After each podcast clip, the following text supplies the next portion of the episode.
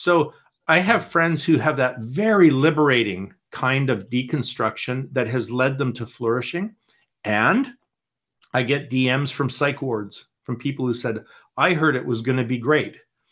And now I have no meaning left. And I don't know why I'm alive because they've been left bereft by the deconstructionists who are just evangelists of the of they're not they're arsonists at some point i'm right and you're wrong once you start labeling people? Categorizing of humans and ideas. You have desensitized yourself to the humanity of that other human being. To who they really are. And in the marketplace of ideas. These things are complicated man.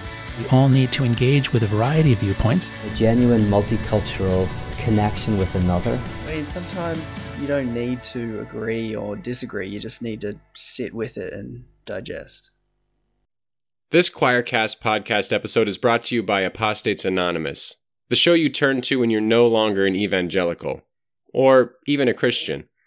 Join hosts Matthew J. DiStefano and Keith Giles as they tip over just about every sacred cow known to man. You're sure to have a good time if you're a heathen or heretic or apostate or reprobate. If you're an evangelical, maybe you won't have such a good time. But either way, we want you to listen. You can check out Apostates Anonymous wherever you get your podcast fix. Now, on to the show.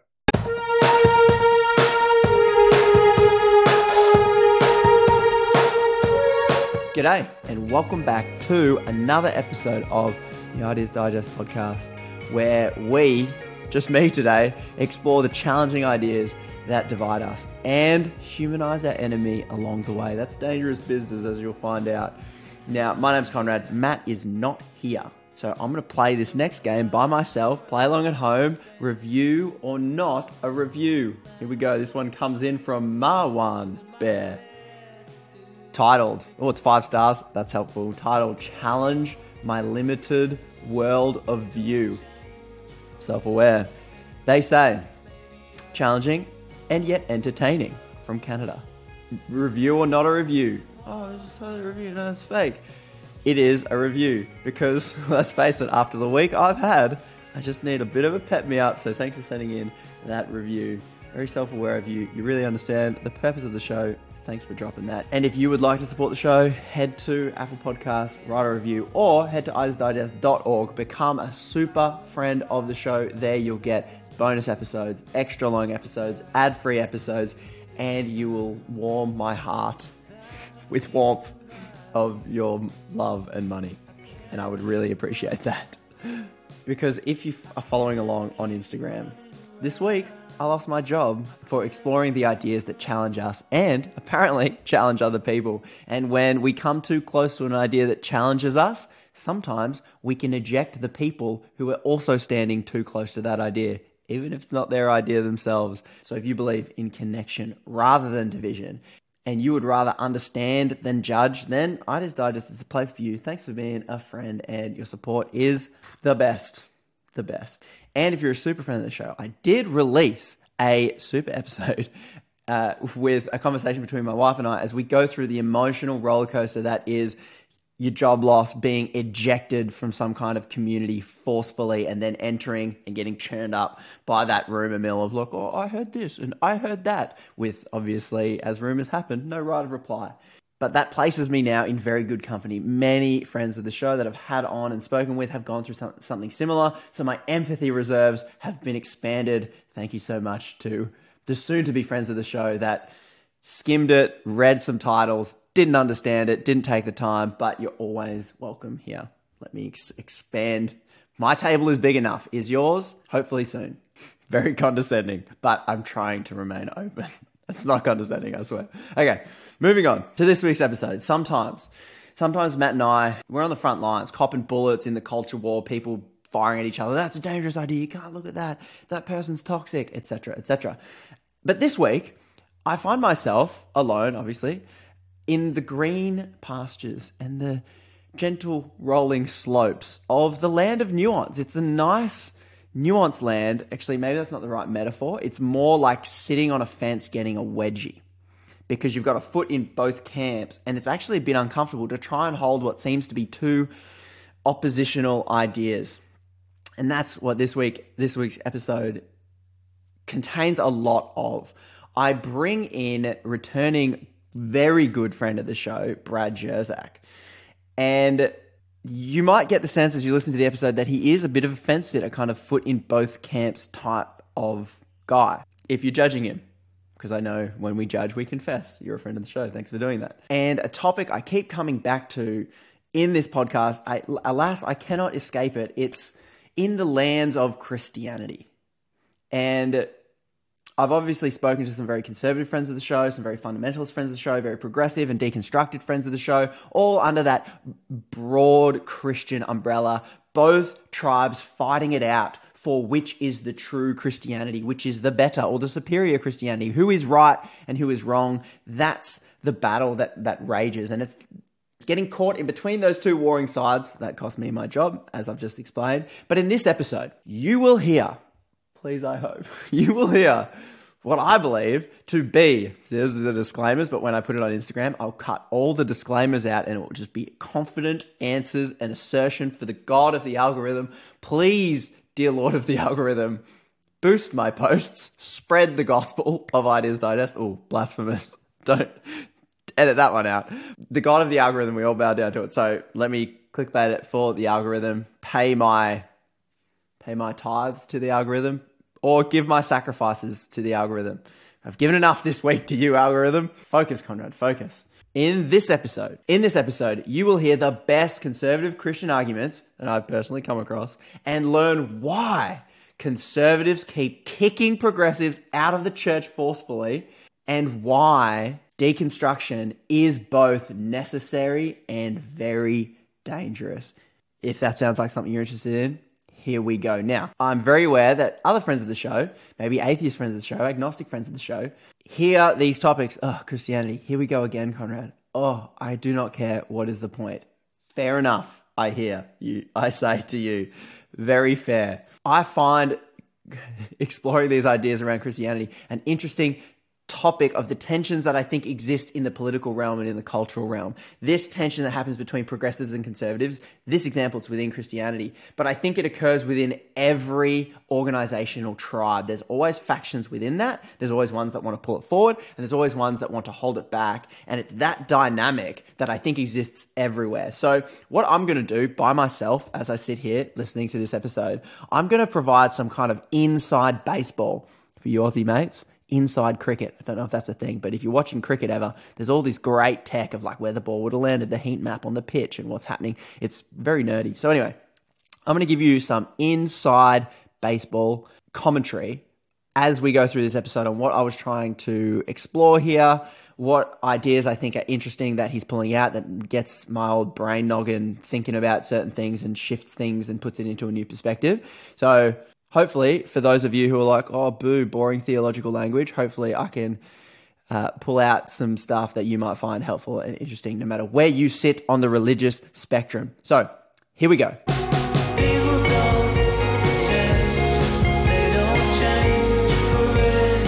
welcoming back good friend of the show, Brad Jersak. Thanks for joining Ideas Digest podcast for, I think, a fourth time.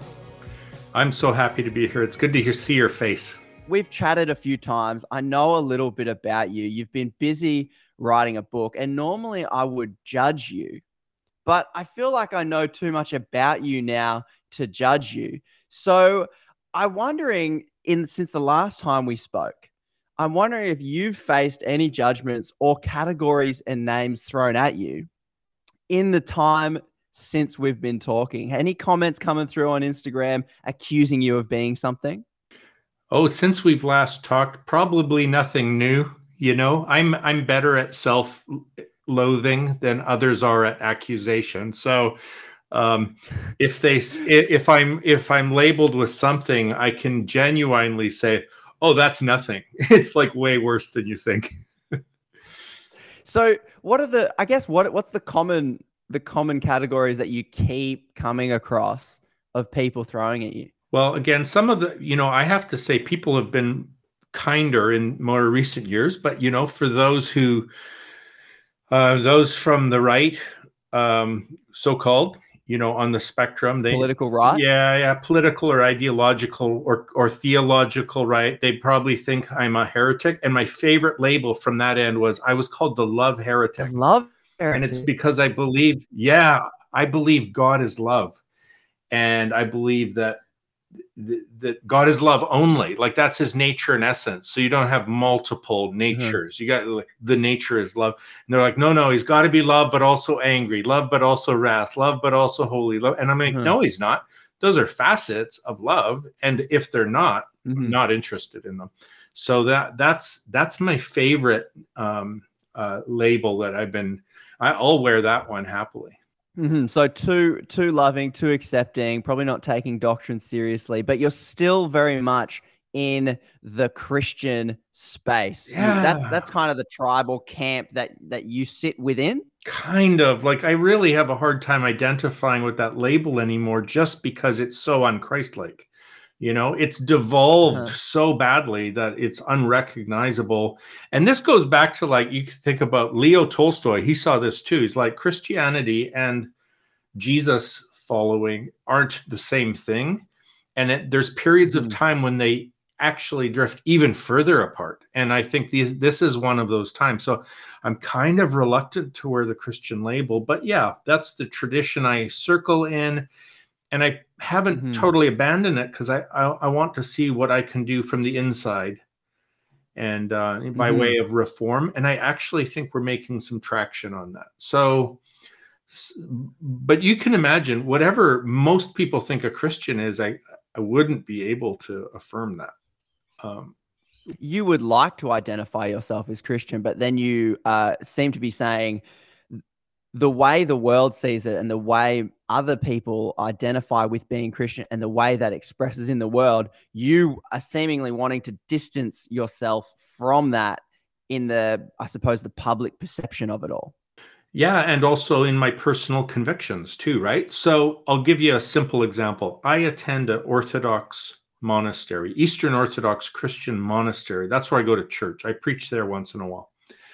Um, meanwhile, what does Eastern Orthodox mean in the world right now? Oh, that's the patriarch of, of Moscow who's in bed with Putin. Um, Um, spouting Christian nationalism in a horrendous way that that is undergirding the invasion of Ukraine. I'm like, well, whatever that is, I'm not that. So the probably the most powerful hierarch in the tradition of which I'm a part, I would regard as an antichrist.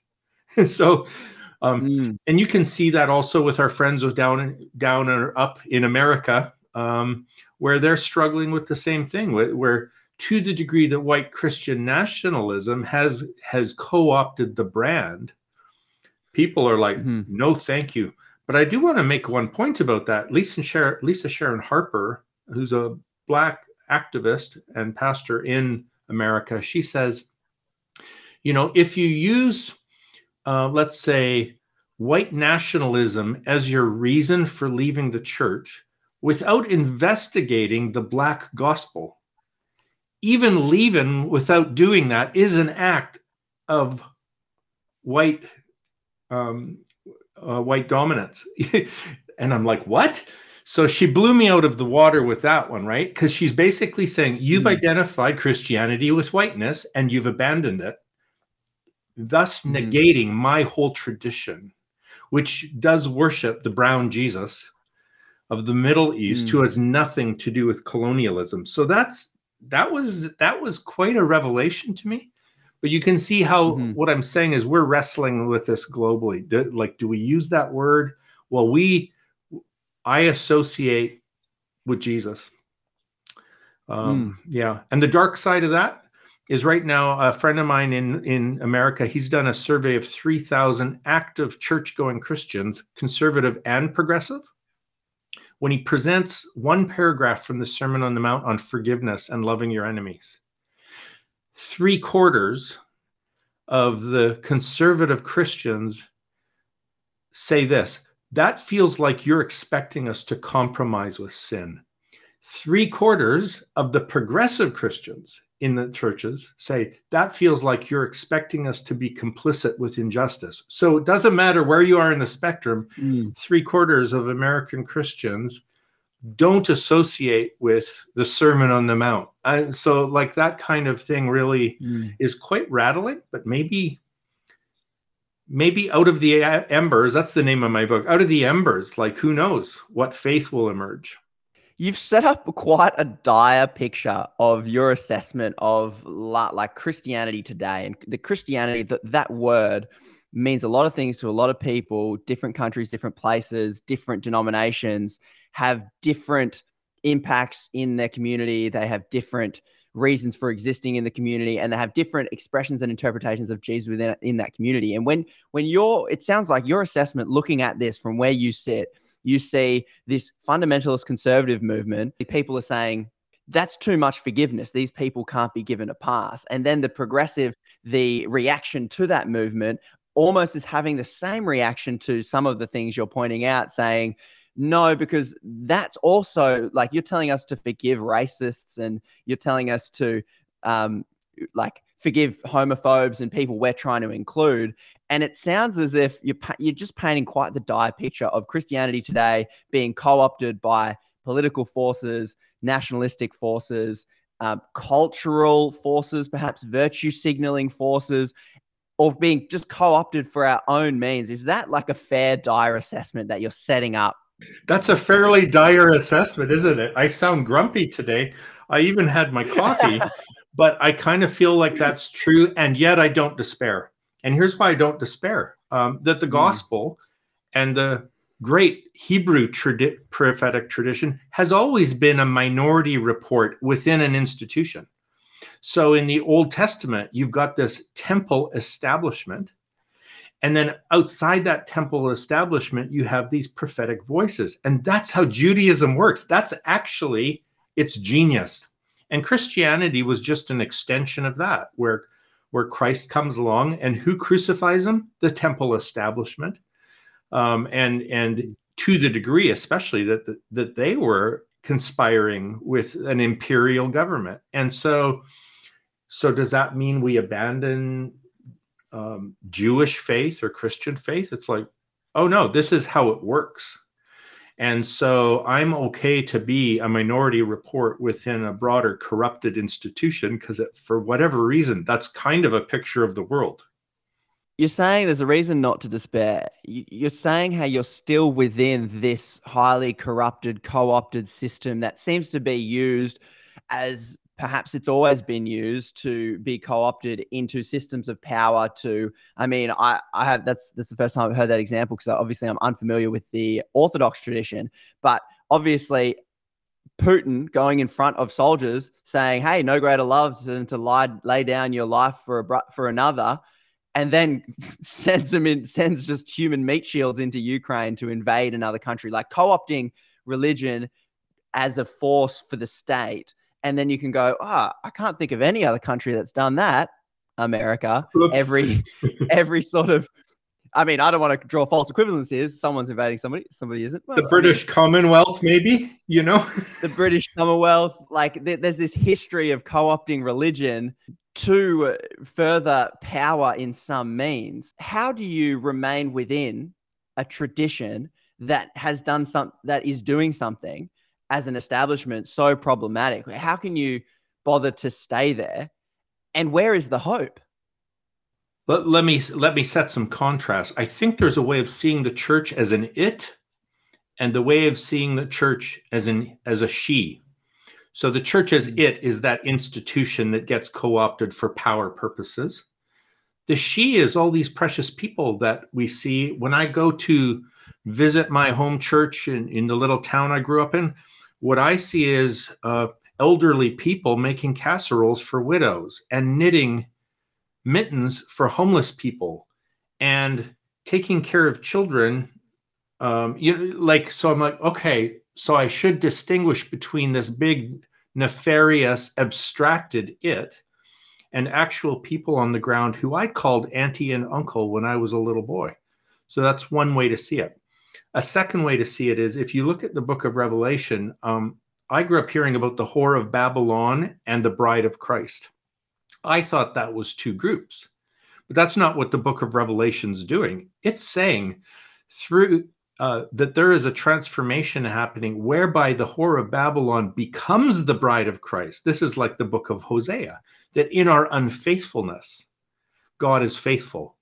In the stains and the wrinkles on our wedding garments, he comes and he can cleanse that. Now, I could also, if I despair, I could say, well, I'll just leave then and go where? Hmm. Um, here's a here's a really striking example that I, I, mention in my book, and that is uh, in Canada, the church became agents of the residential schools that came that that took indigenous children out of their homes and they put them in the schools and the, and the government employed the churches to quote uh, get take the indian out of the indian in other words to secularize mm-hmm. them so the church mm-hmm. was a secular w- w- was meant to take these poor quote backwards superstitious people and strip them of their culture of their religion of their worldview of their rituals of their myths all of that they couldn't do that. They couldn't dress like indigenous people. They were forced to cut their hair. But but here's what happens. We go wow the church was awful. Hang on whose philosophy was the church employing?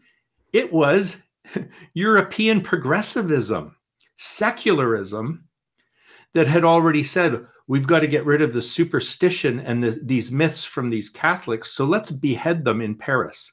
But then they turn around and say, and we're going to use those same Catholic priests to sort of behead the culture of Indigenous people in Canada.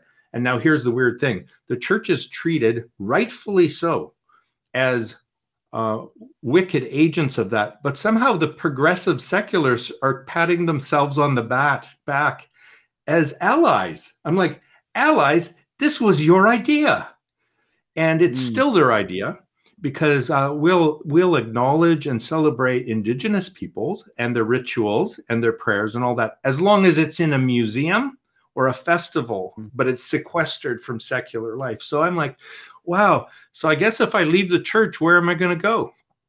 Well, not hmm. not to not to that movement. They're the one. There was more bloodshed from them than you know. Like so, it's sort of like you're still going to run into people and institutions.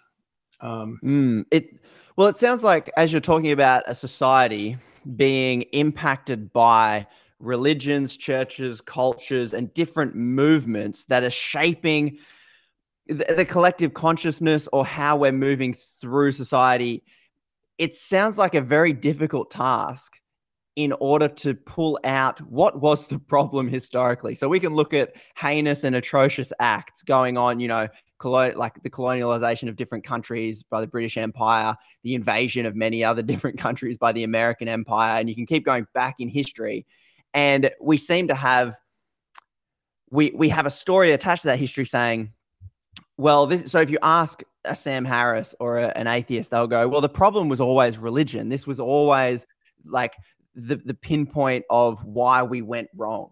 And then it sounds like you're saying, well, no, I don't know if that was the problem, or maybe yes, it was the problem, but then there was also this like problem within society. And it sounds like what we decide is the bet is the best way forward now. Like what we what we decide where we should belong today depends on the story we're looking at the his at we're looking at history through whether we think that church has largely been a force for evil or largely been a force for good, or there were other forces at work there. You're painting a very complex, difficult question because I just want a simple answer, Brad. I want like, is church good or bad? Should I be in it or not? Is secularism good or bad? Because I hear separation of church and state is really good. I hear sequestering religion away from policymakers as something really good. So now I'm just confused. Yeah, that that is complex because I absolutely believe in the separation of church and state because I mm. see what happens when power gets into the hands of uh, religious authorities. It's like it never goes well. So there's that. Mm. But I also want to say to folks like Sam Harris, oh, okay, we're going to now just get rid of religion and that will solve the problem. Well, could I bring the receipts in body count from secularized societies in the 20th century. Mao, Stalin, it's unbelievable what happened in the name of of this of secular power when they successfully crushed the churches. So I'm like, okay, so that's not the solution. What could be the solution? Um, I I um, so so I guess I do want to problematize our simplistic ways of thinking about it, and and I mean that on the ground too. Here's here's something that happened in Canada. So when we found out about all the damage the churches did to the poor in, in, indigenous children and the amount of, of death they experienced, um, it was actual genocide. Uh, so what happens now? It's like, well, the church is evil. I know. Let's burn the churches down, including on indigenous land where the indigenous people built the churches and worship.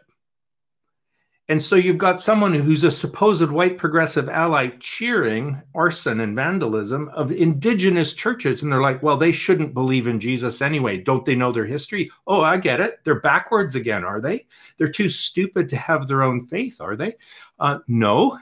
What if they've embraced uh, the true Jesus and not the colonized, uh, you know, European Jesus? What if they've in- encountered a real and living faith that has somehow helped them survive the residential schools and those atrocities. So then to turn around on them and say, well, we just need to get rid of their religion again, try telling that to the Black community in America. So the what do you do if you take away the Black gospel, the history of Black preachers, the Black gospel music, the Black uh, and so I've seen this. I've seen this where you'll have folks on on the internet go, learn your history. Like they're rebuking black people for having faith, and it's like, really, you're gonna you're gonna strip all of that culture out of us and call us and call yourself an ally. So I don't think that's being a good ally. But I also don't claim I'm a good ally. I just I've I've seen the uselessness of that. I'm just simply not. I'm I, I'm kind of mouthy about some of this stuff because I'm my my issue around it is is where I see self righteousness. I want to call it because I see it in hmm. me. I see it in the church, and I see it in the anti-church movement. It's just unbelievable how infectious self righteousness is when you think you're doing justice in the world. Again, dire, but maybe um, hmm. you know I'm told these are the days for deconstruction, so let's do it right. So at this point, Brad is probably sounding uh, like a lot of deconstructed progressive Christian types that pull out the problems of the church and the institution, but then in the same breath, he's talking about the problems of secular society, colonialism, and the way in which our society has developed to oppress other people and how religion has been co opted in that. So it's at this point where I'm thinking, all right, so what is it you're trying to sell me? What, what, what kind of worldview do you have that will make my life better? This is this is what I'm always trying to nail down in on when I'm talking to someone. We all share ideas because we think we have something that can help other people or has, has helped us and then can maybe help other people. So I'm I'm trying to nail in nail Brad down to go, what is it? Can you can you really narrow in on what it is you're selling to me? Brad, you've written a book. It the tagline of it is faith after the great deconstruction. What is a central idea in the book that you're going to sell to me? How can this are, are you going to give me an idea that just breaks my current worldview and then leave me out in the wilderness? Or is there some other central idea to what you're selling? Yeah. So if I might do a threefold central idea based in the parts of the book. The first part of the book are memoirs of folks who've experienced what we're calling deconstruction all the way on the spectrum from super liberating to mm-hmm. incredibly traumatic. So I'm wanting to say deconstruction is a complex experience and I've I've felt both. I felt a weight of a thousand pounds come off my back when I stopped believing in a God who's out to get me. But I also experienced the trauma of deconstruction when I went through a personal meltdown and I didn't know if there's a God I can trust. So, So so I lay that out in order to say let's let's not um, let's be empathetic here when people are disoriented and not put our story on them because we're complex. The second part is like, if we're going to get help, we should at least ask the experts from history in this people who didn't just play at it, but made a lasting career of it. So I, I look at like, what did Moses, what was Moses up to when he deconstructed the golden calf? What were the early church fathers up to when they said, God is beyond every idea you have of God? What is what are our beloved frenemies, Voltaire and Nietzsche, really critiquing in Christendom? Are they just bad people? Or maybe were they seeing something really dark and naming it as darkness? What about people who didn't leave the faith, like Dostoevsky and Kierkegaard and Simone Weil, who are way harder on the church than Simone Weil is. I mean, than, than Sam Harris is. I mean, Sam Harris is a lightweight in his critiques compared to Kierkegaard. So I'm like, no, let's really go for it. Let's ask the experts, right? And then, um, and then the last section is like, okay, where if it's all burnt down, and we start stirring the embers, can we find authentic faith anywhere that's worth gravitating to and maybe even dying for. And I believe that some of those voices are outside the status quo camp. Let's, for example, the Black voice in America. For example, the martyrs who are willing to die for their faith. Um, it tends to be margins outside the camp. So the book of Hebrews says this let's go outside the camp to where Jesus is. So he's he's out there among the marginalized and weirdly that's not the fringes of faith. That's that's home base. Um, the great status quo empire of christianity is actually on the outskirts or maybe on the outs. That's that's the thing that killed them in the first place. So i'm very interested in that in becoming a student of people of faith in the marginalized world where jesus dwells I'm very fascinated by that, and I think they can be our teachers and guides in this. I'm certainly not, but I'm I'm pretty good at being a student. So mm-hmm. I, I want to learn from them, and what they've taught me includes some basic basic things. If your deconstruction leads to alienation, don't stop. You've got to come back to something we call presence in communion, where we're mm-hmm. present to each other. And I'm talking outside the outside of Christianity as well. I'm even thinking, what if the church is everybody and Christianity is the subset? What if church is mm-hmm. anywhere and anything and anybody where there's an exchange of grace? And so I'm suddenly realizing, oh, I can have that exchange of grace with the Sikh community in Abbotsford, BC one of my best friends is a Muslim who is a, a Quranic scholar. He says, Oh, you can't actually be a good Muslim unless you follow Jesus. The Quran says so. You know, and so I'm realizing, oh, the what I call church, the gathering, right? Is is mm. is is massive. It's bigger. It's all inclusive, and mm. um, and it has to do with community and and a living connection with God and neighbor. Super simple love God, love your mm-hmm. neighbor, experience grace. That's it. I'd like to get your take on what is deconstruction and how I guess, how do you see it? Because from what I'm gathering, it sounds like when I hear the word deconstruction, I see, you know, some Christian friends of the show, maybe some more fundamentalist friends of the show, looking at the word deconstruction and they go, this thing is dangerous. It's a gateway into relativism. It's a gateway into universalism. It's a gateway into atheism. It opens you up to listen to the Sam Harrises of the world that are waiting in the wings to destroy your faith. It sounds like deconstruction is this perhaps this slippery pathway into the radical left that that people are, are talking about. So when when you're talking about deconstruction, it sounds like you're saying let's take this simple worldview with answers that had that we've encountered that had a lot of problems within it whether that's how our system oppresses other people how we might be treating other people how our worldview actually excludes some other people and let's break that down and make it more complicated. Is this what you're talking deconstruction is? Yeah, something like that. I think that's that's a good summary. I I might word it this way. If you think about the the core part of that word, it's construct.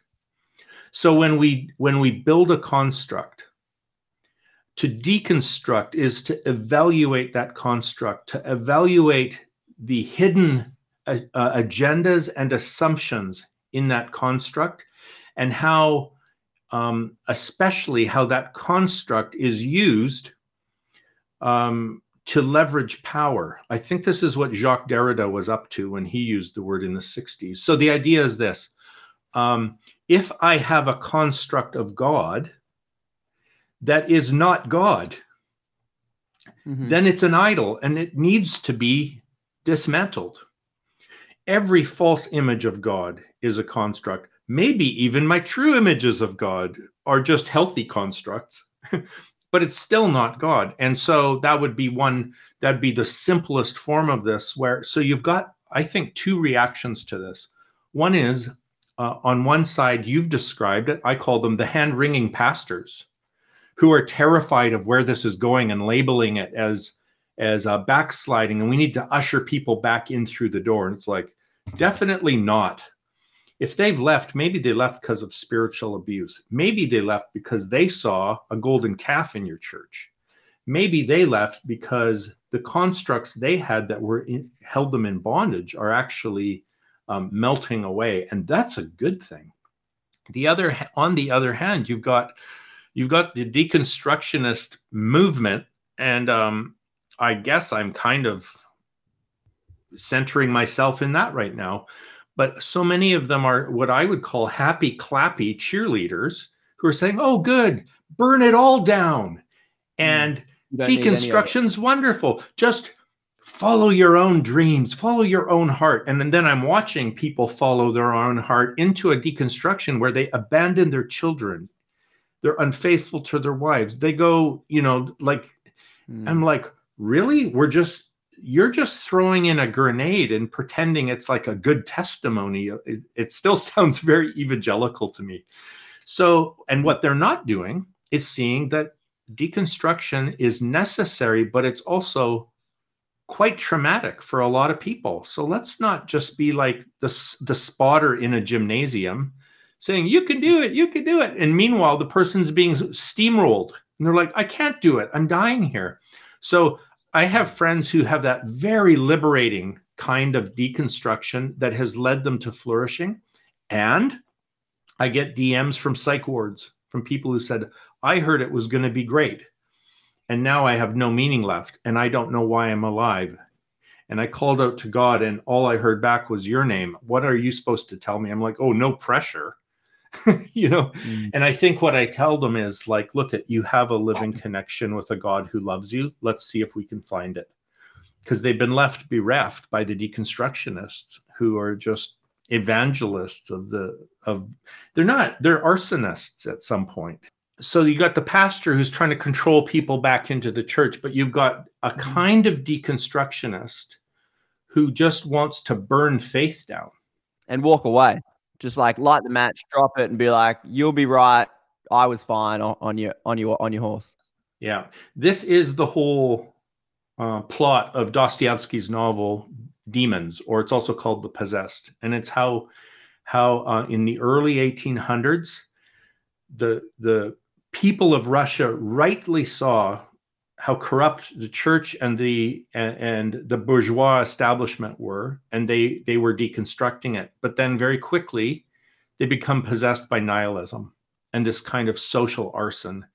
And what they hoped would be a, a progressive move becomes a violent revolution that leaves millions and millions of people in the gulags. And so dostoevsky sees that and he may he kind of treats it like um the the story of the Gadarene demoniac. So here you've got this demoniac. He's been possessed by an idea, and so Christ comes along, and the and and the herds, the herds that that's what Kierkegaard will call them. Um, he will call uh, Nietzsche will call them the last man. They're like the the demonized pigs running into the sea. But he goes, you know what? There's hope at the end because you still got the man who's now been set free he's been set free from the corrupted religion, but he's also been set free from destructive ideology. And maybe there's some peace in his heart. And that's what I want. I want, I'm like, I want to find that. I want, I want to get past all the polarizing rancor by by saying the whole damn spectrum left right progressive conservative that's the world system that possesses us with an agenda to us theming and this is where i i'm a big believer in your podcast. You you have assaulted that us them scenario head on by bringing on people that i absolutely disagree with. And what what do you know? You're having civil conversation with them and i can leave in a place of peace rather than all stirred up. Now I'm I'm so I'm so I, I'm a little zealous today, so I'm sorry if I've stirred up people, but I'm I'm trying to say that the solution is off that spectrum.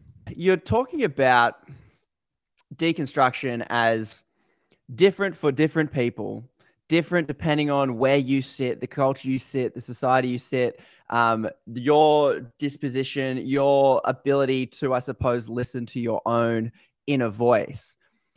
Before I get to my next question, what then is the age of deconstruction? You you mentioned in your book there's this there's like this collective or, or societal deconstruction. Is this is this a new thing? Is this happening more than we think? Is this something that's happening in the fringes of churches and it's just a few people kind of asking questions and leaving? Or is it, as maybe you're indicating, the age of deconstruction, a bigger pattern of of what uh, like awakening like new age people might say or waking up to the systems or good questions being asked or a pandemic of bad ideas like some people might be thinking what is this age of deconstruction wow you just really defined it beautifully actually um, so i call it the great deconstruction because i am associating it with previous eras right so you've got the great reformation or you've got the great awakening in America. Um, you've got the Enlightenment era in Europe. And I'm saying that whatever's going on right now, it's beyond trendy. It's become a movement, and I don't know how long it will last, but you've just highlighted two important elements. There is a massive enlightenment element to this where we are waking up. And there's also this other chaotic darkness that's attending it. And so so for example um, you've got people who are waking up to the idea that using um, the mythology of eternal conscious torment to try to produce faith in people that that's just a heresy and we need to get rid of that as fast as we can and we will. That's that's a good kind of awakening. But then you've also got those who um, um felt so uh, I suppose, disenfranchised in some ways, that they became susceptible to to things like the QAnon conspiracy theorists and and make America great again kind of uh, nonsense. And and so it's almost like in the in this era we're so disoriented that if we don't anchor into something wholesome and you can then you'll also be really suggestible to the the nut jobs. Anchoring into something wholesome. Okay. So I guess this is potentially where we're linking back into when you keep using the word faith because as I hear you talk about okay, something's going on. Is it an awakening? Is it a necessary deconstruction? Is it a reformation of sorts? Is it like what what could it what could that thing be? But the when I hear you talk about deconstruction, you're you're centering it in the person and their personal journey with deconstructing. You're saying it's necessary, but also people will have super traumatic experiences with it, super liberating experiences with it. Some people will leave it all behind and say, "Good riddance. Who needs it? I'm happier without it. This is really great." And I've had friends of the show on. Um, Ryan Bell is probably someone I was thinking about who's like, "I don't need it. I'm more loving without it. This is great." And then you've got other people who move into, you know, like this is like maybe the Brian McLarens who are saying, no, no, like this is what the scriptures is actually talking about. And, and I'm deconstructing that, but I'm also staying within that tradition. And what seems to be the split within how I suppose people see deconstruction on one stereotypical end of the spectrum, that is, it's a really good thing and you can just follow your heart, you seem to also be indicating that some people might not have that ability or that capacity. And then you get to the other end of the spectrum that says deconstruction is dangerous. And I was watching, I was doing my homework on pushback for Brad Jersak, and I looked up very vocal anti progressive Christianity movement and anti deconstruction movement podcaster Alisa Childers. Reached out, tried to get her on the show, not keen. That's fine. We'll keep trying. But she would say that she pushes back to, to that narrative saying, trust your heart. She's saying the heart is wicked above all things. It can't be trusted. And it sounds like you you have a foot in both camps. It sounds like you're saying, well, if this is leading, if deconstruction, trusting yourself, going, looking at the church, critiquing it, and saying, there's, there's no love in this. There's a golden calf in here. It sounds like you're you've got your foot in the camp of moral relativism that says, I'm seeing a golden calf. I'm not necessarily saying you are, but then you've also got your foot in the other camp that's saying but some people may not be able to trust themselves, even though some people can. Yeah, it's complex, isn't it? Because people are. How about this? I'm trying to think. What what's a way we can helpfully distill this, uh, whatever this means right now? I I think one thing I'm investigating is, you know, Jesus didn't. I'm a Jesus guy, and the reason I'm a Jesus guy is I look at the fruit of his life and I want to be like that. And I want to have a connection that he describes and demonstrates. And most of all, when I hear the word God, I need uh, the only God I can trust and worship has my wounds in his hands, the wounds I've inflicted and the wounds I've suffered. So it's not just an abstracted, ethereal God of light out there in the universe who kind of wants me to be happy. It's it's it's it's the God who who bears my wounds, who can empathize through direct experience with trauma. I'm like, okay, I could trust that guy. And so so when I look to him, he never judges these things based in the theology. He doesn't go through his Bible to try to lawyer a point. What he does is he says, here's how you test it test by the fruit. So Brad initially to me is sounding like a lot of other friends of the show that I've had on that have deconstructed, turned it all in, had their religion and gone, this doesn't make sense. Let's kind of pull it apart, find the pieces that work and don't work. And often they end up leaving. And the thing that I find that I hear in Brad's critique of deconstruction, which I was trying to push him on, the thing I don't hear much of is a critique on the the worst of deconstruction. You know, deconstruction is the is the new thing. Everyone is he he's calling it the age of deconstruction. It's something that people say is necessary. We have to go through. It's a way of critical thinking. Yeah, I get that. But then, what is this dangerous pushback? Why are people ejected for exploring these dangerous ideas? Me. What? I'm pointing to myself. What? Why? What is the best conservative arguments you have? And Brad really, I feel like hands some of the arguments that I haven't even been able to extract from conservative or fundamentalist friends of the show. He really puts it in a way that I haven't heard before, and it's and it's interesting coming from someone who's saying deconstruction is necessary but also dangerous and can even be spiritual arson. I think was the term he used. So it's at this point where I'm thinking, okay, what's the what's the pushback here? Should can you can you define it into uh, something what someone should do? So if you're in a religious community should you stay or should you go? This is where I'm angling. His diagnosis of the problem, which seems seems very complex and nuanced depending on different circumstances. Like I said, the green pastures of nuance or the fence wedgie of nuance. Uh, but then in that, then what do you do? Do you leave religion? Is there anything good in it? I don't know. I'm trying to really push this guy who seems to be really into the religious community, the religious world, uses religious language, finds it really interesting, but then critiques it heavily. But then also critiques the outside world heavily. So, what should people do? Should they stay or should they go, Brad? This is where I'm trying to push him a bit more on. So, if the fruit of staying in your particular community, in your church, is religious PTSD that is destroying your life, you should leave. and mm-hmm if in leaving you find yourself in isolation and alienation, then like that's not good fruit either. So let's let's mm. find what flourishing looks like. So so some of my friends will say, um, I could have never found the joy and stability and love that I found unless I left. And then there's others, and this would also be in my case. Uh, there was a great period of my life when the world system and the individuals I knew in my school and in my town were incredible bullies. I mean, with a continual agenda to humiliate and dehumanize me. And the only place I found belonging and safety was in my little church youth group. And they protected me from um, the dissolution of my personhood. So, so which do you do? Do you stay or do you go? Well, you know, you test the fruit. You test the fruit and you go, okay, this feels healthier. Maybe I'm on the right track.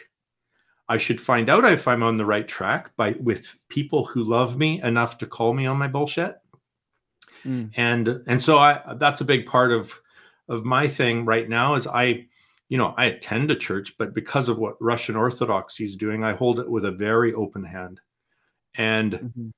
I attend faithfully uh, um, a 12 step recovery group, Christian and not, where we have discovered that God is loving, caring, responsive, and relational, and that surrendering to whatever God is or isn't, even anonymously, is setting us free and making us whole. Oh, that's good fruit. And then on top of that, I surround myself with friends and mentors who tell me the truth when the things I'm doing and saying and being are harmful, and they're not going to whitewash it. They're they're they're going to mm. to call me out but also without condemnation or accusation or or throwing me under the bus. So I, i'm so lucky to have some people like that too.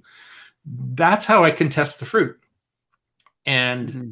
that's who i go to to say um, i'm i'm disoriented right now. I need i need community it's like okay we'll walk with you and um, mm. that's what I'm hoping. So I'm not here to tell people to leave the church or to return to the church. I'm saying if you can find a healthy community where you experience belonging and flourishing and you're growing and, and um, then probably you're on the right track. That feels like testing by a fruit.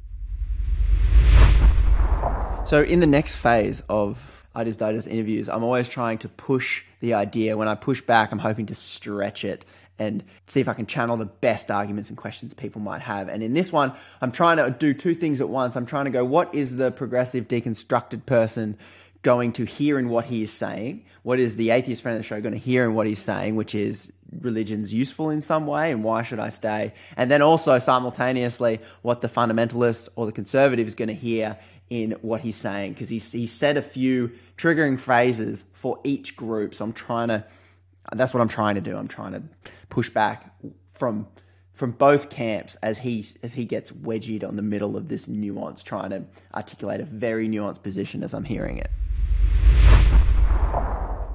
Brad, it still sounds like moral relativism. You're still placing yourself and your ability to determine whether that golden calf and that idol of God is in the church and they would say, but I can't be trusted. And what's true for me should be true for everybody else. And so I'm seeking truth based on we who were all week everyone what they can agree on. And that's why we go back to the Bible and we say, well, this is the truth because I can't be trusted. Is testing the fruit how you find what's true? Um, well, that's what Jesus says to do. But I don't test the fruit. We do. This is really important. You know, when I preach in the Orthodox monastery, I had the, the archbishop gave me a rule. I can never use the word I or me in a sermon ever. It's hmm. we and us because we're a community. Then at my last 12 step meeting, one of the guys at the meeting said, I want you to notice something. The 12 steps never say I, they say we admitted that we were powerless over our addictions. We mm. came to believe in it. And so then then when we then when we make group decisions we say we're going to listen together we're going to listen together to our group conscience so i'm very dedicated um, uh, to to not making these judgments on my own i never do um, well that's a strong statement but that's my that's my conviction and my commitment and my value that it's a we thing but I would absolutely say, of course, there's relativism. You can't take an abstracted law and impose it on every individual and their story and their stage in life. That's crazy. And the Bible never says to do that. In fact, Jesus, when he looks at that, this, he says, you know what? You go learn what mercy means. Okay, if you want to absolute, there's one. Um, uh, that we're going to listen with compassion and mercy to the stories that present themselves to us, and we're going to respond in the love of God with empathy to that story, to that real person. And what I hear from fundamentalists sometimes is like, "Well, you're sentimentalizing the the truth." I'm like, "No, I'm it's I'm in, it's incarnational. It's humanizing it. We have no business talking about, let's say, something like." LGBTQ issues without reference to actual people and their stories. We have no hmm. business imposing any kind of moral law that is that is somehow divorced from real lives. That's that's the kind of stuff that got Jesus crucified. you know, he mm. he he was unwilling he was unwilling to just flatten these things out as as depersonalized laws that then are then kind of used as hammers on on people. So moral relativism, absolutely. But what what is, was it? What is it relative to? It is relative mm-hmm. to the gospel of Jesus Christ as understood in a community that is flourishing by following him. That that'd be mm. an answer anyways you know? So i'm not i'm not i'm not the moral reference. Jesus is and i don't decide mm. what jesus is on my own. So hence the church i Interesting. guess if if i'm to piece together what you're saying you're saying something i haven't heard put before. What you have often is these two oscillating positions and they just kind of bounce back and forth don't talk to each other. And it's it seems what happens is is that let's say there's just two groups of people that hear something and go that doesn't work for me. And then they go find the tribe and go see that's all bullshit. Like it, that doesn't work for me. And then you got the other side being that doesn't work for me. The picture you're painting is this interesting pulling out of potentially what each position is holding at its best and and showing where the other one is overreacting to perhaps something missing in the other extreme position. And you end up with two extreme positions. And so, if I'm to paint your, what I'm hearing from your picture of moral relativism, so the fundamentalists will say moral relativism is bad because we can't trust ourselves. It's not different for everyone. We make terrible decisions. If I think it's okay to to murder someone, then oh, it must be morally okay then. And the other side is saying, no, no, moral relativism, it can only exist there. We only see life through a lens. I can only perceive what I can perceive. So I can't really speak for anybody else but myself. But then they say, oh, you don't, that's not true. But it sounds like what you're saying is let's expand, let's admit our limitation of going, okay, if, if we look at Jesus and go, this is the guy I want to follow, me in my context, with my perception, with my upbringing, I have to approximate that. And for me, in this scenario, it might look like what might be sinful for somebody else, but it actually isn't in my context. And that might be hard for people to get their head around.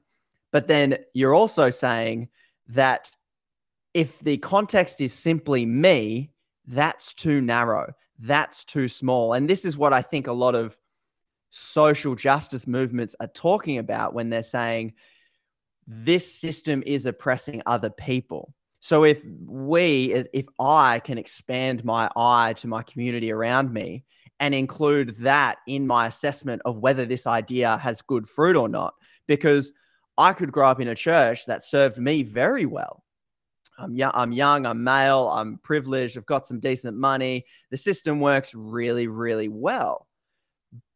But if my neighbor is different to me, is a woman, is person of color, is um, disabled, is whatever minority group we have in society, if my neighbor is struggling with something, then if I include them in my sense of testing the fruits, then all of a sudden I'm going, oh, this this isn't working.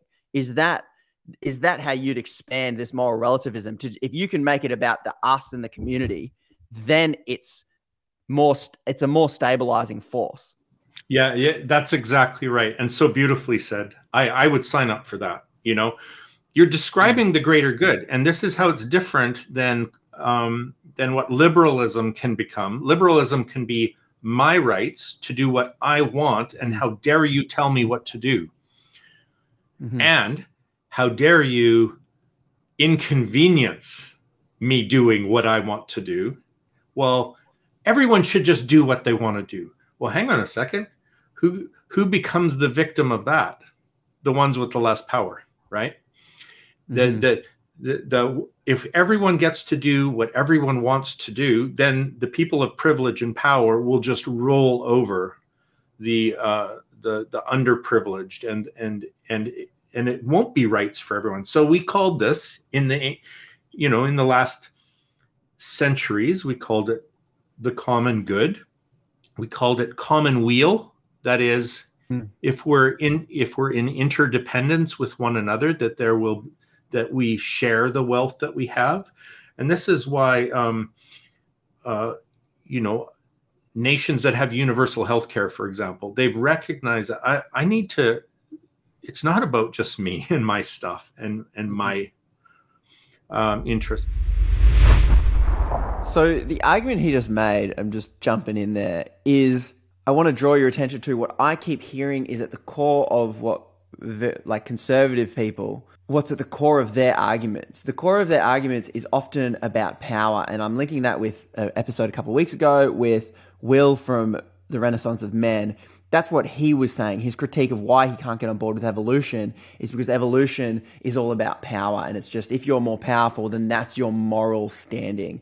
And Brad is alluding to this being also problematic like a conservative would. So I don't know. I just wanted to. I just wanted to, to point that out is like that's what people see when they hear the progressive. All they hear is moral relativism, meaning there is no objective standard for morals and what's right and what's wrong. And then they say society just goes, well, it's just then, if there is no God, if there is no rule book, then it is just who is powerful determines what is right. That's what I'm hearing in what Brad's saying. That's why I keep coming back to I think I'm hearing the, the best or what, most well articulated conservative arguments I've come across. You also described something that that there's there is a label for it that um, that I that that I would associate with, and it's called critical realism. So there's a kind of absolute, let's say, there's a kind of absolute relativism that says there's nothing real. It's all just a construct. I don't believe that. I think there's a there there. I think that there is a reality with a capital R. I think there is a good with a capital G, and it's real. So that's the realism part it's not all just a construct there's something actual out you know bigger than me and um but the critical realism means i have no access to that real without my own lenses on mm-hmm. the greatest danger is to pretend i don't have lenses and mm. to think that i have direct access to god or the good which is beauty, truth, and justice. That's how I'm t- weighing the fruit, by the way. Beauty, truth, and justice are are are almost like the trinity of the capital G good and that that's real to me but I recognize and I want to be mindful all the time in other words I want to deconstruct my lenses to be aware that I have them to investigate where I got them and to think about how they distort or clarify my vision of the real. And so that's what a mm-hmm. critical realist is. And that's kind of what I'm up to with this, even morally. I think there are some moral absolutes, but I can't experience them outside of my life. outside of my hmm. family, my church, my culture. So, this is what progressives consistently accuse conservative thinkers of doing, especially in the religious world, but I think it extends to the political realm as well. They they accuse you know the progressive christian will accuse the conservative christian of reading the bible with a lens. That's you're seeing through yourself as a lens. And you'll hear it in a lot of my interviews. This is what i'm trying to put in front of conservative friends of the show saying you're reading this through your culture which you've been brought up in, which is like a post enlightenment um, way of seeing the world. You're seeing it through, you know, your education level, the the place in history that you are reading the Bible. 2022 is different from 2,000 years ago when it was written, and then they will respond, "No, I'm not. I don't have a lens. I'm reading it how it actually was and is and is written." And that is a key split in the conservative and the progressive. So Brad here is admitting that he believes he is seeing things through his own personal lens. He does believe that there's truth out there, but he sees it through his own life experience, his own culture, his own educational background, his the, the things that have impacted him. And he's he's saying what a progressive would say, which is that is inescapable, and we must factor in that in our assessment of everything else. Whereas a conservative will respond to that and say, nope, that's relativism. That's not absolute. I'm not reading with any bias or any lens, this is the way it is. And I think that is the tension of the split. If you've had those conversations, it just hits that point, and you, I don't think we progress beyond that very much. I'll give you a funny example. I have a friend who went to Africa and he met with some Christians there. And, and, and these guys wanted to impose their moral standards on my friend's marriage. And their moral standards were for a white person of privilege with the amount of money you have, how dare you? How dare you only have one wife? You are responsible to have at least three. Like that was their Christian Christian moral judgment on the deficit of his sexual ethic was that, that monogamy is, is, is economically irresponsible selfish and it is to neglect and abandon these poor women that and he's like what so it what it did it really blew his sense of oh. like like even yeah. a sex, sexual absolute you won't even find those in the bible i mean like if you want a biblical sex sex ethic well a which one and b are you sure you know and because they're reflections of cultures and eras different than ours that mm. aren't to be imposed you know so the thing I really wanted to hear from Brad was a critique of something I never hear a critique of, and that's of the deconstructed progressive slash progressive Christian movement. So I really wanted to push him, push him hard on that one. We've we've occupied a worldview as a society that's gone. Okay, our communities are very homogenous. They're very white middle class. This is my group, and and and this work this system works collectively really good for me. And then someone who's gay will pop up in the church. A woman will strive for leadership within the church. And do you think that historically christianity has had the collective common good always in mind based on the community? Listen this serves a community. Men are at the top. It's, it's kind of just how it works. Don't question it. And people pop up within that and go, hey, me as the individual is being lost here, downtrodden here. You know, this is always capitalism's critique of communism being like, yep, uh, you know, China can be pretty effective when they just go, hey, we want a freeway here and all you people move. They get freeways built quicker than in Canada, I bet. But a lot of people just get the individual is lost. And so it seems like there could be this this reaction to the individual that's gone no no my journey matters the things of the church that i that had that i've seen and participated in have hurt me and now I'm trusting myself because that's been kind of neglected. So it almost seems like there's then been this reaction to it. And it sounds like you're trying to bring them both together, going, we can't run roughshod over the individual for the good of the collective, but but we need a diverse community that can then help us all thrive. And if the individual needs to make the sacrifice, then that's a journey we're going to have to go on together. And probably me, myself, when I encounter that, going, Am I going to have to give something up? to allow somebody else in. And then that's probably the difficult journey I'm going to have to wrestle with to perhaps lay, lay my life down, perhaps how, how Jesus maybe would put it. So it seems like there's this deconstruction has come out of something. What do you think is the problem with deconstruction and this movement as you see it? Okay. So, first of all, everything you just said in the last two minutes needs to be published. It's like an incredible theory for healthy, um, a healthy way of community being. I, I'm serious. We, we've got to get a transcript of that, and I want to blog it or something. like it's that you it can was blog it, yeah. It was that coherent, and and even if you're putting words in my mouth, I'll take those ones. Boy, I wish I had written that. Um, um, having said that, all right, my critique of the the deconstruction movement begins with I get to I get to have a, I get to make a critique because I have been a deconstructionist. I have a track record of doing that. Sort of like I have authority to critique the church because I'm in it. Not only am I in the church, I've been complicit in the problem you know?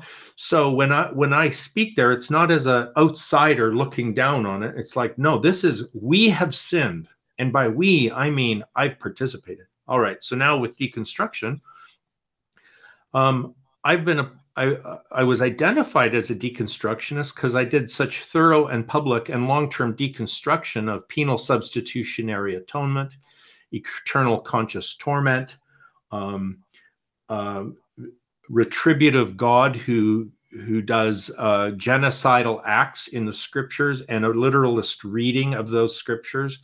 Uh, the the you know so I, I I'm speaking as an actual deconstructionist with with with a, a public record. That gives me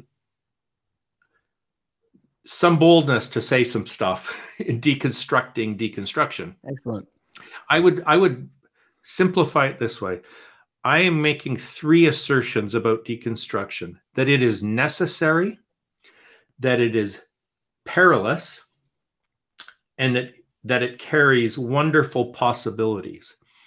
My critique is where any of those three elements are, are dimmed, dimmed out or dumbed down.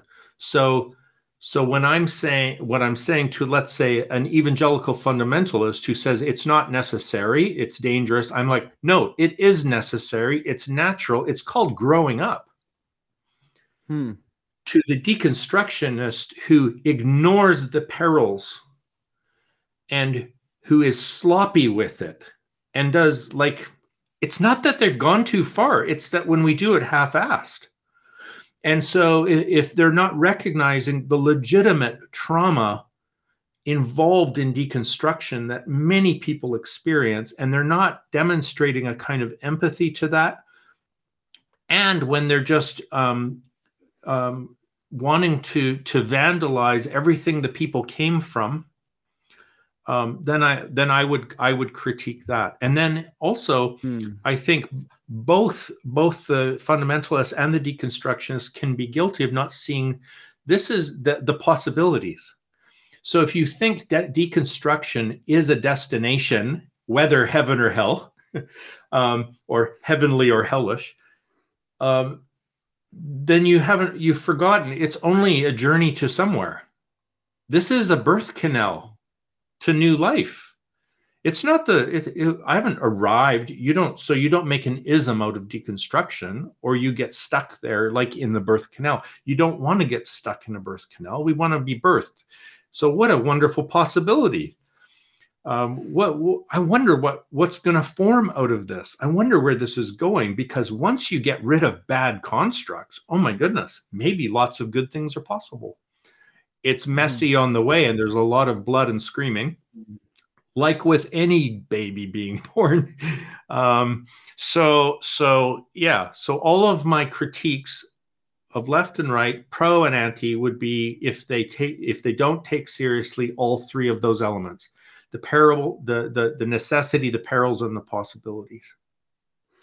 It it sounds to me like there can be almost a distortion or a problem in some of those things that you outline. So if you say it's necessary, to from the beginning. It sounds like people who have deconstructed really understand the necessity of this because they went through it, they couldn't avoid it. So that almost sounds like a lesson of a, a lesson for perhaps the person who hasn't de- deconstructed is within the church, doesn't need it, doesn't understand it. That seems to be like, okay, this is this is necessary. But it sound it sounds like anything necessary can breed a form of fundamentalism from the person who experienced it as necessary because like we were talking about i experienced it as something that i had to go through. I could not not go through it. You know people ask me conrad like why are you always asking questions and like doing like your ideas? Like you're super into politics. What's going on? I'm like i just can't not be this. My mind just fires questions and i just can't it i just can't avoid it. So if i go through this journey that say brad like it's necessary i know that but then that can breed this form of fundamentalism that goes to you, and perhaps that links to your spiritual arson comment that says, Hey, mate, Molotov cocktail, Genesis wasn't literal. Whoa, what do you mean? The Bible's not real? Oh, crap. Oh, I'm burning. And it sounds like if it's necessary, then that can almost justify the arson that may take place when someone who's deconstructed looks at someone with perhaps problematic beliefs because it's almost like a justified Molotov cocktail of deconstruction being like, you're oppressing a minority group of people. I have a gay friend and he suffered so much at the hands of growing up within this church that's told him he is broken, wrong, all of those things. I'm just going to burn down your beliefs because you're causing harm over here. And that is a justified thing. What's your take on that? Well, I can tell you one, the most painful experience I've ever had of that was I got in a really bad engagement on Twitter with a, with a young activist from uh, the UK back. This is years ago, and and um, I the point I was trying I was I was trying to make was look at when someone just beware of your outrage because outrage makes you vulnerable to outra- the outrageous. Well, it was a it was I think it's true, but it was a dumb thing to say at the time. He was experiencing his own grief around a, a, mm. a, deadly homophobic act that had happened, and he was in the LGBTQ community. And and then I'm like, and so he was very angry at me. And I said, uh, you know, I'm so sorry. I understand what you mean now. He, I mean, he's talking months later, and and mm. so I said, I said, but but you know it, it's it's not ultimately our anger that energizes justice. It's it's love. And and like and he's like no my all my motivation comes from from anger. I'm like so but i would think that you you care about the lgbt community and your love for the vulnerable teens and so mm. on. And he's like and he just like how dare you tell me what i believe or think or do? I'm like okay, I want to make amends here. How about this? What about if you give me the name of of a group that you believe in that takes care of vulnerable LGBTQ teens, and I will use my platform to promote donations to the group of your choice. And he said, You don't understand my purpose in life is to create a world in which your grandchildren are embarrassed to know you. I'm like, Whoa. wow, that really hurt. Uh, especially now having grandchildren. So, so this is this is progressive. No, this is arson. This is creating a world hmm. deliberately cre- that that deliberately wants to spawn alienation and rejects offers of uh, um, to to to build bridges. That I, you know, mm. so I made the initial mistake for sure. And um, but there's a kind of progressive. I, I'm, I'm using the word progressive. I, I don't know what else. To say. It's but it's still fundamental. There's a kind of left wing fundamentalism that that mm. cannot stand paths to redemption and wants to put landmines in those paths.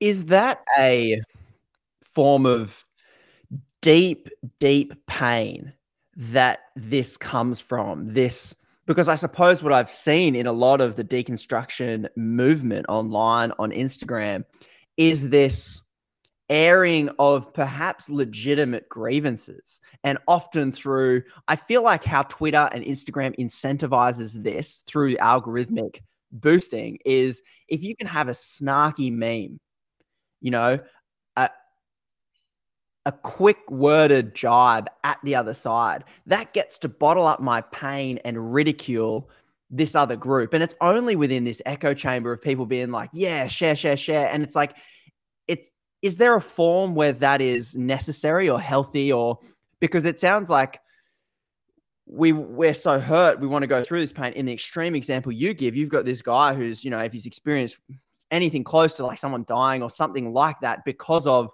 some really bad toxic ideas by somebody else that pain is so great and that anger is so i guess powerful how do we how do we work through that? Is is any form of i guess arson to the other side is any of that justified? Are you telling me and perhaps we're coming back to when you say the progressives are saying there is no way i will stand shoulder to shoulder and understand a racist brad.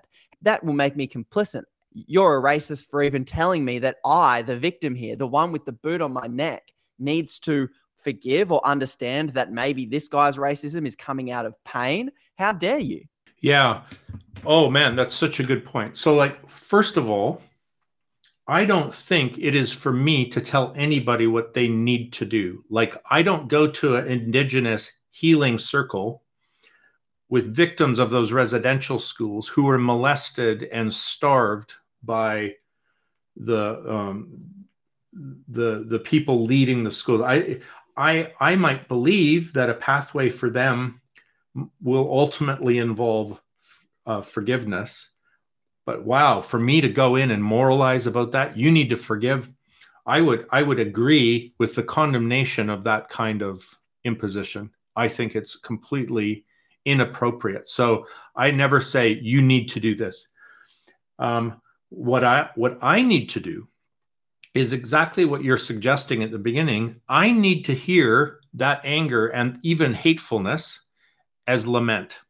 I need, if I have prophetic eyes, I need to see below the lashing out to the wound that was caused maybe by people like me.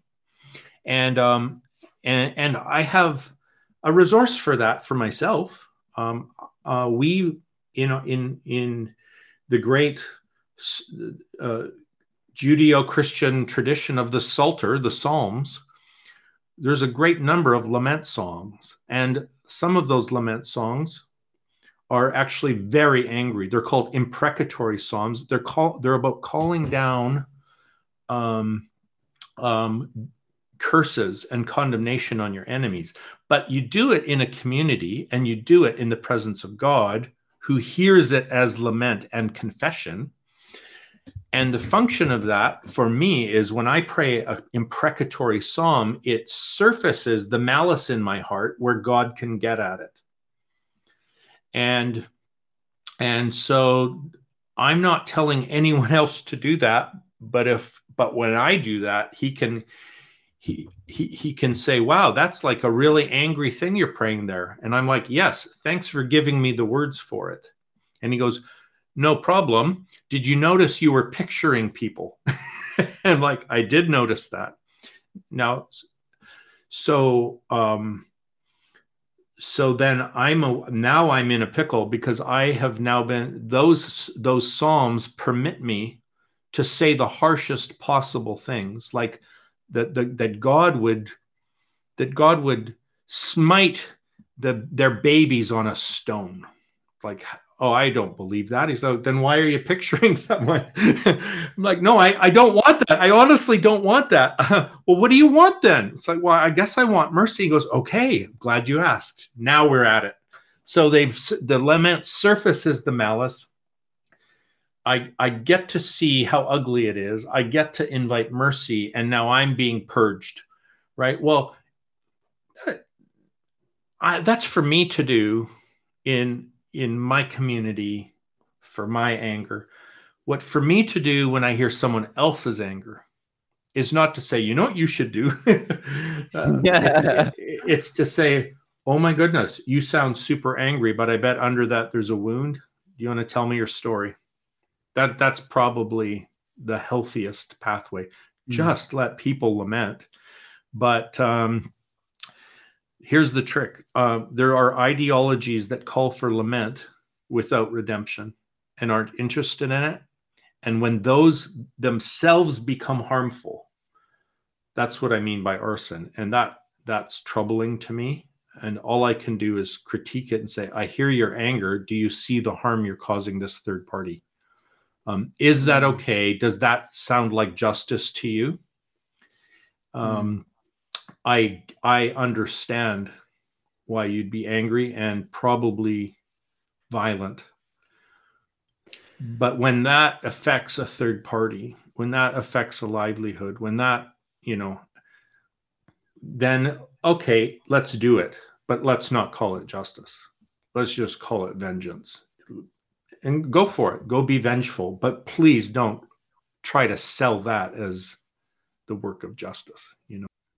Mm, but that's what we'll sell ourselves. That's the story we'll be telling ourselves because yeah, no one want we don't we all don't believe we're the bad guy. This is like it's it's this is why the, the best movies i like is when there's a bad guy that i can go oh, i could end up like him and that's quite profound is when you can realize that the bad guy is just someone else who thinks he's a good guy doing harm to to somebody else. And yeah yeah. You mentioned faith throughout this whole thing and you're using god language and you're using the story of Jesus and scripture and, and that tradition in order to process how to navigate pain, suffering, loss, losing a worldview, losing security, finding it again. What what is faith when you're talking about it? Does it have to be this Jesus thing? Is there a process of moving through this I suppose, redemption arc because we can, if I take some of your ideas and apply them to maybe atheist friends of the show or people who've deconstructed and just don't need it anymore and go, listen, I'm happier without it. Is there a is there a pathway? Because I hear in how you're processing this, you, you're talking about your religion as a framework or this spiritual language as a framework to go, well, Jesus told us to do this. This is like my model, and I'm going to apply that myself. And then I might have these spiritual practices. You go, okay, the the scriptures have these psalms of lament, and you know what? I can do that as a practice myself that can move me through this process of hurt, this process of grieving, this birthing into new worldviews and perspectives. So I don't kind of stay there do I have to be a Christian or come from a Christian background or have have even perhaps a spiritual tradition to move me through this process of being human? Or can I find it some other way? Can I deconstruct from Christianity and move through into a new worldview without just, you know, letting my grievance cause as much harm to some the person who caused me harm as possible? Is there a way of doing that? Without Jesus, without a Christian worldview, or without a religious worldview? Yeah, that's also such a great question. And luckily, there's even there's there's labels for everything, and I know labels.